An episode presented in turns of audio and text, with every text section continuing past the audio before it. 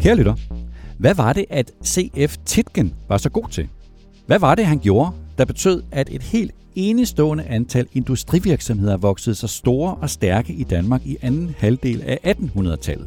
Velkommen til vores lille sommerserie af podcasten Topchefernes Strategi, hvor vi i en række små portrætter ser på de dygtigste historiske ledere i dansk erhvervsliv. Vi har hørt deres historier, men hvad var det egentlig, at de var så dygtige til? Hvad var det, de kunne? Og kan vi i vores moderne tid lære noget af deres måde at lave forretning på?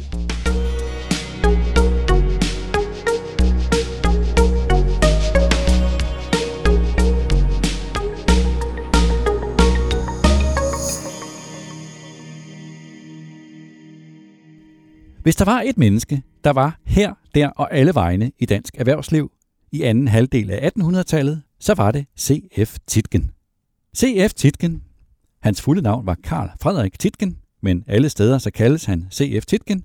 Han levede fra 1829 og til 1901, og han var med til at skabe en næsten endeløs række af virksomheder. Her nævner jeg nogle af de mest kendte. Det forenede dammskibsselskab fra 1866, det store nordiske telegrafselskab fra 1868, de danske sukkerfabrikker fra 1872, Tuborgs fabrikker fra 1873, de danske spritfabrikker fra 1881 osv. osv. Men her i vores lille sommerpodcast handler det ikke så meget om at ramse op, hvad CF Titgen gjorde, men om at forsøge at forstå, hvordan han gjorde. Hvad var det, at han var så god til? CF Titgen kom hjem fra et udlandsophold i 1857, og bare 28 år gammel blev han ved nærmest sådan ved tilfældighedernes spil leder af Privatbanken. Med inspiration fra udlandet, så ledede han banken som en såkaldt universalbank, der engagerede sig i udvikling og drift i industri.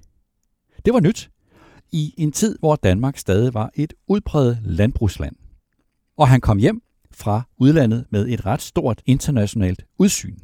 Ole Lange, den nu afdøde professor ved CBS, Copenhagen Business School, skrev for år tilbage en stor biografi om Titgen. Ole Lange kaldte bogen for Stormogulen, og i bogen citerer Ole Lange et brev, som Titgen skrev i 1868, hvor han skriver, citat, Jeg er kosmopolit, og i mine forbindelser hverken begrænset af danske eller europæiske forhold. Citat slut. Der var stor forskel på de nye virksomheder, som Titgen var med til at stifte. I for eksempel det forenede dammskibsselskab skabte han et afgørende led i samfundets infrastruktur. Det var før jernbanens gennembrud, og han udnyttede de muligheder inden for sejlads, som de nye dampskibe skabte. I det store nordiske telegrafselskab, som var jo egentlig Danmarks første rigtige tech-virksomhed, viste han i en trist tid, hvor landet var præget af nederlaget i 1864, at det var muligt at skabe en virksomhed, som kunne konkurrere internationalt. Men trods de her forskelle, så var der fællestræk ved hans måde at lede på.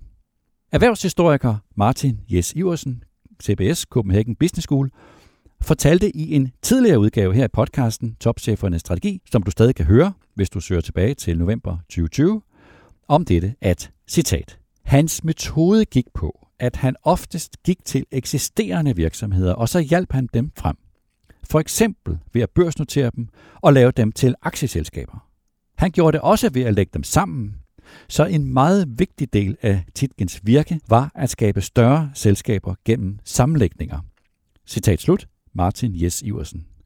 Og det, Martin forklarer, det forklarer også, at ordene de forenede ofte indgik i navnet. Den vrimler nærmest med virksomheder, hvor det ord er med. De forenede papirfabrikker, de forenede bryggerier, de forenede maltfabrikker, de forenede sæbefabrikker, de forenede kaffebrændere, de forenede bygningssnikkerier, de forenede konservesfabrikker osv. Martin Jes Iversen fortæller, at CF Titken netop ikke talte om fusioner, men at han talte om at skabe ringe i industrien. Og det havde to formål. For det første at skabe volumen, så man fik kræfter til at investere i ny teknologi, og for det andet at begrænse konkurrencen, så at man med afsæt i et monopol på sit hjemmemarked kunne få kræfter til at komme ud i verden. Det sidste, det ville jo nok ikke være lovligt i dag, hvor vi har en konkurrencelov, men altså, hvad var det så, at CF Titgen var dygtigere til end andre?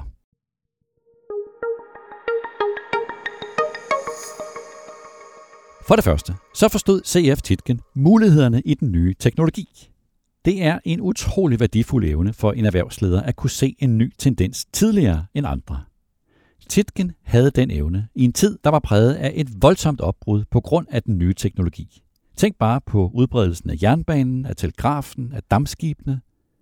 Det er den evne, som den amerikanske professor i strategi, Richard Rommel, kalder for at se en bølge, før at andre kan se bølgen.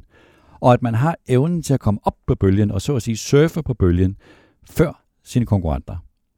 Richard Rommel skriver et sted, formentlig i sin bog Good Strategy, Bad Strategy, som jeg varmt kan anbefale, citat. Efter at en forandringsbølge har passeret, er det nemt at se dens effekt. Men så er det for sent at udnytte den. Derfor forsøg at forstå og udnytte en forandringsbølge i dens tidlige fase. Citat slut.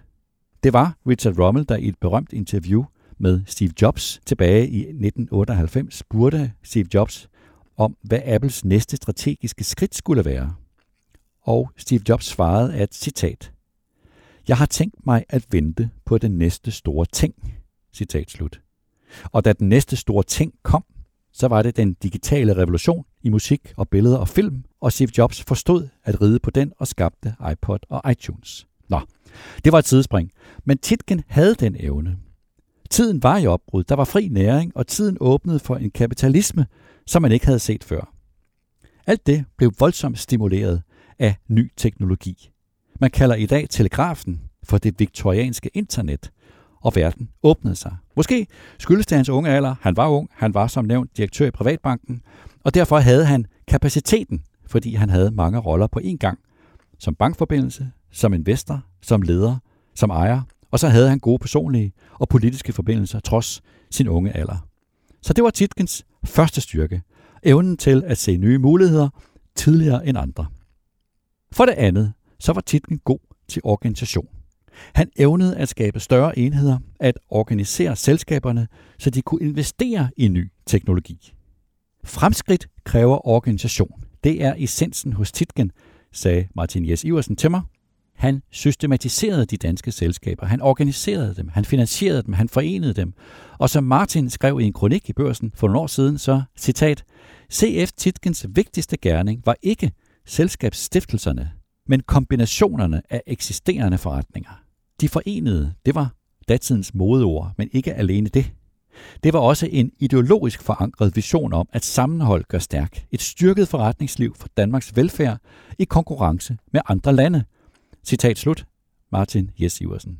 Så, hvis vi skal opsummere, hvad CF Titgen var ekstraordinært god til, så var det for det første at se nye muligheder og se dem før konkurrenterne. For det andet, at organisere.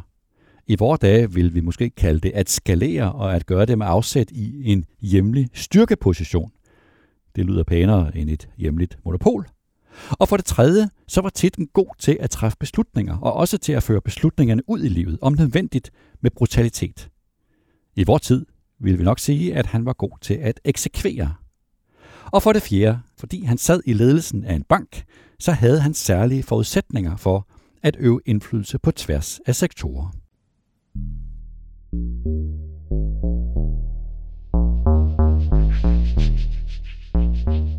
Det var denne særlige sommerudgave af Topchefernes Strategi. Tak til Peter Emil Witt, der redigerede podcasten. Tak til dig, der lyttede med. I morgen ser vi på Jens Severin Jørgensen, der viste, at det er muligt at gøre et samfundsnyttigt formål til en kommersiel konkurrencefordel. Ha' en fantastisk dag.